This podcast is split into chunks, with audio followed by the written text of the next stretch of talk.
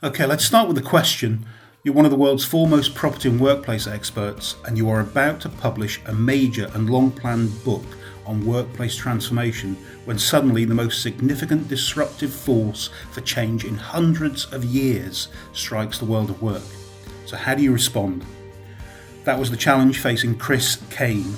Chris is one of the best known figures in corporate real estate worldwide a qualified surveyor, but one with an MBA and so a different perspective on things. He is one of the people who drove transformational change at blue chip organisations like Walt Disney and the BBC. Chris has tracked the changing workplace for three decades, but he has never seen anything like this. His response to the transformation of working lives and the way we design and manage workplaces is the subject of our conversation today. We consider the things we know and don't know about it all, and how the pandemic has made the lessons learned over many years even more relevant. Enjoy. My name is Mark Eltringham, and this is the Workplace Insight Podcast. Hi, Chris. Thanks for joining us today. Um, now, I'm going to make this my obvious question, and I think it's something that I'm going to keep on asking people who've written books. But why have you written a book? That's a very, uh, I suppose, interesting question. And the, I guess, in a simple um, sort of comment, I started the most amazing journey of my life at the BBC, and I met a fellow Irishman who was director of BBC Nations and Regions, and he said to me, "You're going to have a very interesting job here. You should keep a journal." So I have 28 uh, black and red spiral bound notebooks of my journey. And my ambition leaving the BBC was to share some of my learning. But then when I started thinking about it and also working with people like Barry Varcoe and helping them join the dots between the client and his supply chain, it really dawned on me that we operate in a very fragmented and disconnected system. And then I learned that actually uh, the providers of real estate don't understand who their customers are. And then m- more so, the consumers of real estate have a very poor perception of particularly property developers, pension companies, and the like. And you know, we're not even going to go into the estate agency side of things. So uh, I decided I would write a book to help the world of business understand a bit better our industry, warts and all, but also to help them understand that if you do have a productive workplace, you're more than likely to have a productive workforce. So not only can you have an efficient building, but you can also look at the effectiveness side of the equation. Okay. I mean, the next question is also obvious. Um, how do you think the book has been reshaped over the past six months? Well, I, I counted. I counted this up because I expected this question, and um, I have a good friend who's a professor of uh, change and marketing at IMD, Sean Meehan, and he kindly reviewed the book, and he said uh, in his remarks that um, I was remarkably prescient in my comments because I only changed one paragraph and added nine sentences to the whole book. The whole book and the what uh, I was thinking about was capturing what was already a, a, hidden paradigm shift of the last 10, 15 years, which has been espoused by you and your magazine, by Neil Usher, by a whole host of other people. But we're in a very small minority that really get this connecting people and place and how uh, you know, I mean, a better working environment, a human focused working environment underpinned by good design and good thought as opposed to anonymous Bürolandschaft type buildings.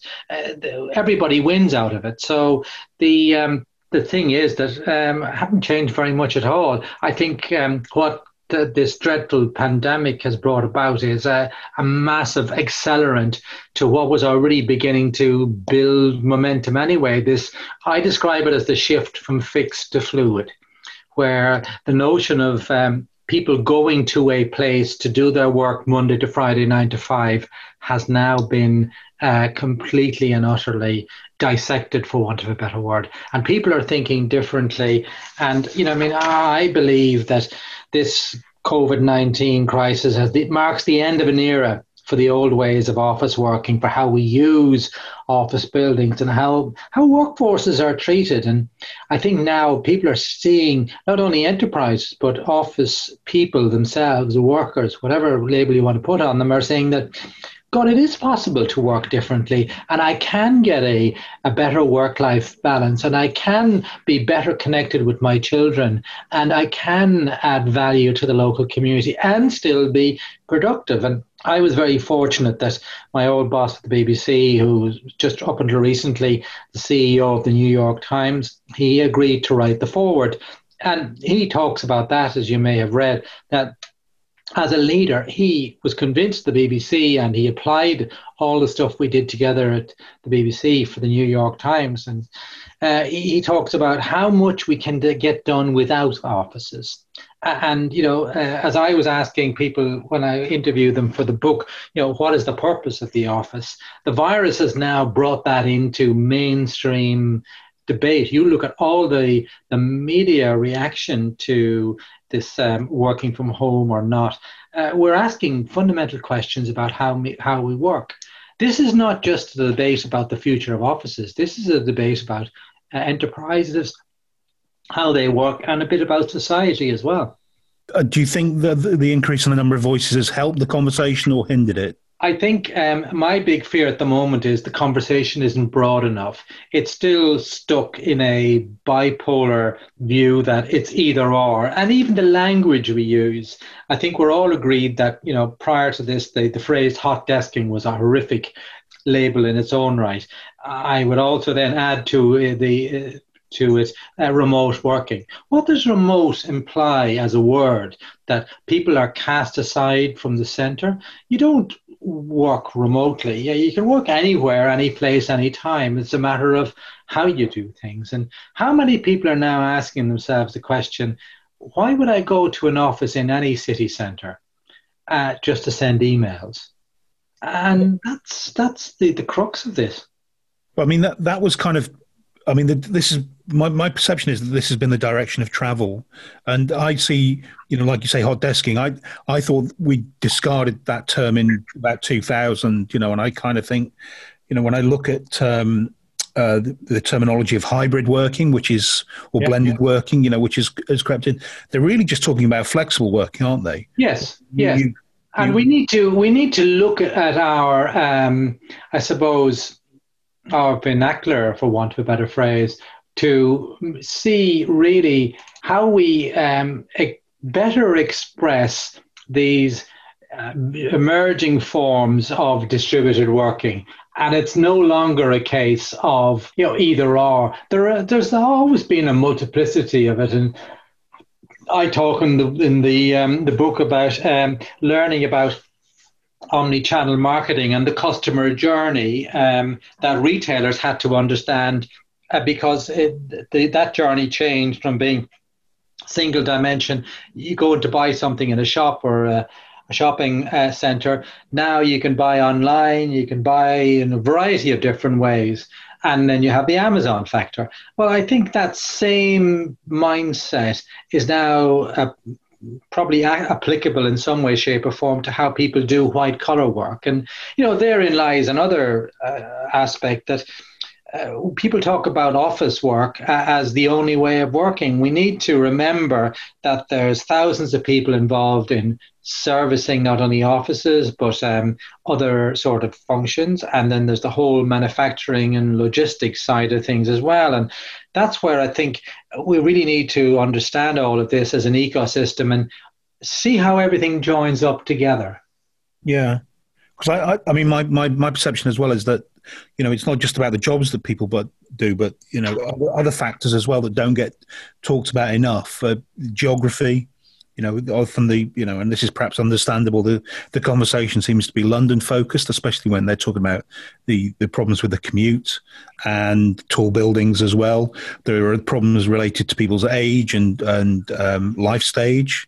There are problems related to the kind of work they do well, I, shouldn't say problems. Actually, that's probably the wrong word. But you know, that there are all of these issues around these these points that that don't get talked about enough. And like you say, I think the conversation needs to be much broader and accept that actually, you know, what that particular part of the, the, the conversation is just about those people in that type of work and in that geographical location. But that's that may not be relevant to everybody.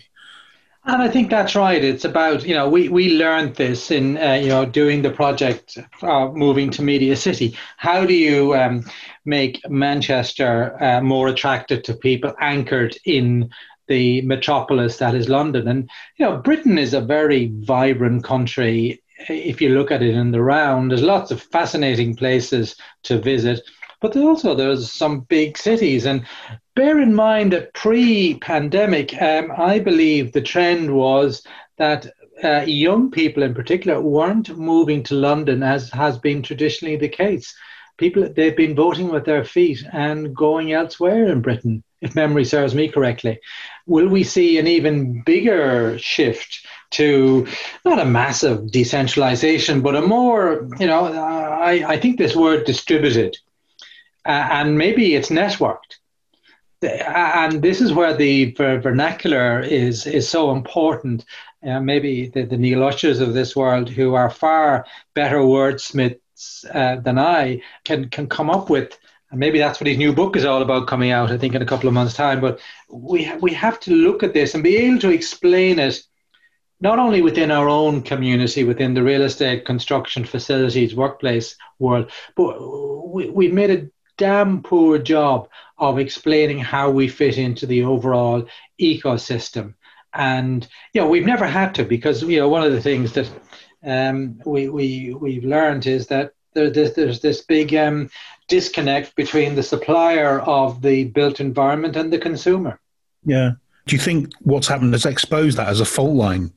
Well, uh, I think it's um, beginning to emerge. I think the penny has dropped that you know what many people see as a B2B business is actually now shifting very quickly to a B2B to B2C business because the bottom line is choice. And whereas most property companies understandably will say, well, my tenants can't even get their head around the word customer, will always want space. True. The the new dynamic, uh, which was coming anyway, was that in the war for talent, the worker has more power, a bit like the shift in the um, in what happened in consumer goods when the Procter and Gambles and the Unilevers realized that their power as a producer was lost with the arrival of social media and the fact that um, a negative social media campaign could kill a brand. Uh, and that seems perversely to be the way real estate is moving now that if an enterprise wants to attract the best possible talent and to be the employer of choice then they're going to have to take into account where people want to work and the places they'll want to work and whether they're well serviced, whether they meet particularly well-being. We're going to have to really get serious about well-being now and not pay lip service to it. But the fundamental is that if you're a CEO, and I've been talking to one or two of them saying, well, if I can't get my workforce to come work in a location, why would I have space there? So that means that after many decades of sitting back and earning good money, and the best of best of congratulations to everybody who's done all of that. It's changing now, and you know, even you look at the fundamentals of some of existing leases and stuff. If some of these big organisations happen to, you know, um, fall foul of the economic turbulence which is coming, you know, their leases are not going to be worth much. So, you know, I would say it's a it's a it's very important for many people on the supply side to, you know, as I said in the book, to um, come and uh, you know, rethink things strategically because you know the, the, this shift to a bigger proportion of flex space is going to be beyond the 30% in 10 years forecast. It's going to be 40 to 50% within two to three years. Yeah. So I, think uh, I have seen the conversation emerge, though. I mean, over the last maybe three or four years, that you know you have got people in the property sector are talking more and more about um, people in terms of their well-being and their yeah. experience of work. And you know, when I've been to events, say CoreNet or something like that, and watched them, you can see they they they're grappling with it a little bit. You know, they they they're having to adjust. Well, it's a it's a difficult it's a difficult concept. I look at my career. I entered surveying in the 80s, and I thought once I got my RICS and did my CPD, I was done.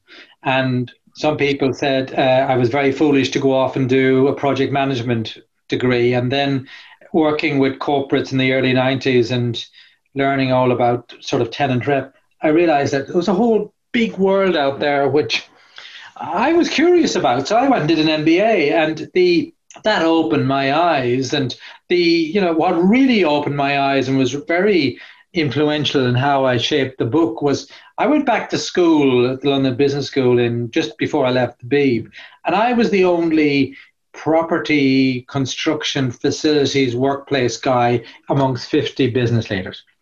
And they looked at me as if, uh, why was I here? And I heard afterwards that LBS had very few people like me going to these courses, uh, which said something in its own right. But I made lots of new friends, but I also learned um, some valuable lessons about how business leaders think.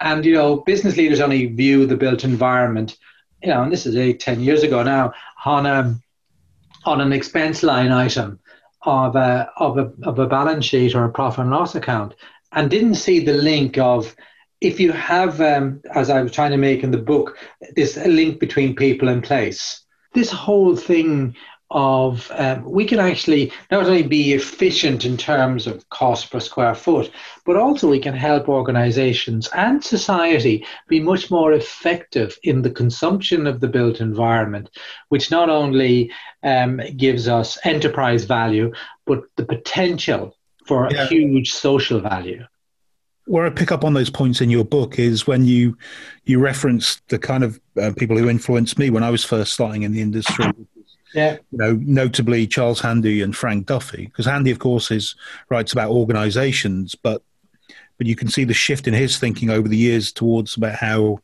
uh, people fit into the organisation and how they fit into society and how you know different types of organisations work together.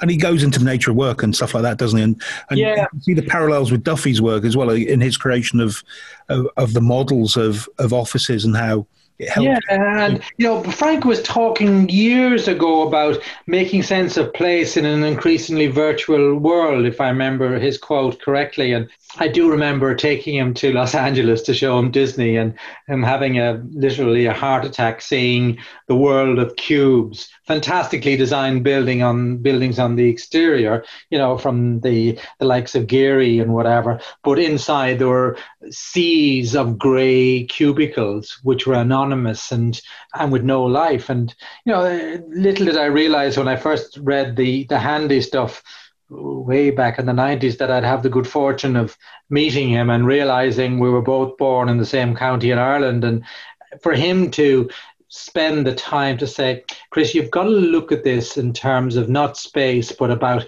how do these workplaces engender creativity and that was a great inspiration for me. And you know, he's still going strong at 88 years old, and um, he's um, you know still being interviewed and challenging people to think holistically rather than in a narrow, narrow sort of uh, paradigm.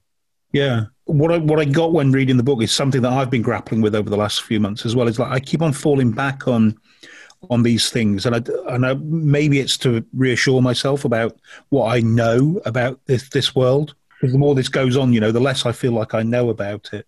And what I find is like I'm looking at them and thinking they got all these things absolutely right, but there are always factors that they couldn't possibly have known that we're now learning about. I think is that is that what you were trying to tease out with the book as well? Yes, uh, the big big thing for all of us, I think, in our part of the overall ecosystem is how do we figure out the how?